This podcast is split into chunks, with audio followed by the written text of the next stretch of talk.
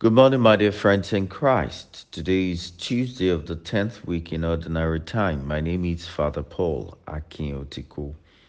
Who are you and how do you describe yourself? Today Jesus tells us, you are the salt of the earth, but if salt has lost its taste, how shall its saltiness be restored? It is no longer good for anything except to be thrown out and trodden on the foot by men. You are the light of the world. A city set on a hill cannot be hidden, nor do men light lamps and put it under a bushel, but on a stand, and it gives light to all in the house. Let your light shine before men, that they may see your good works and give glory to your Father who is in heaven. Matthew chapter five, verses thirteen to sixteen.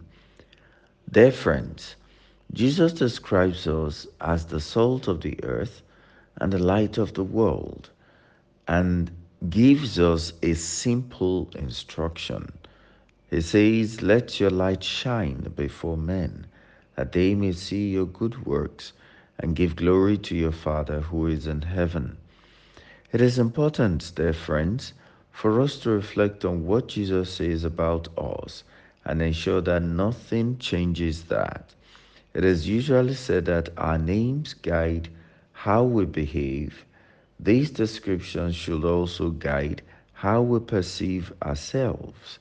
We are light and salt, not just to ourselves, but we must be the same and be seen by others as light and salt.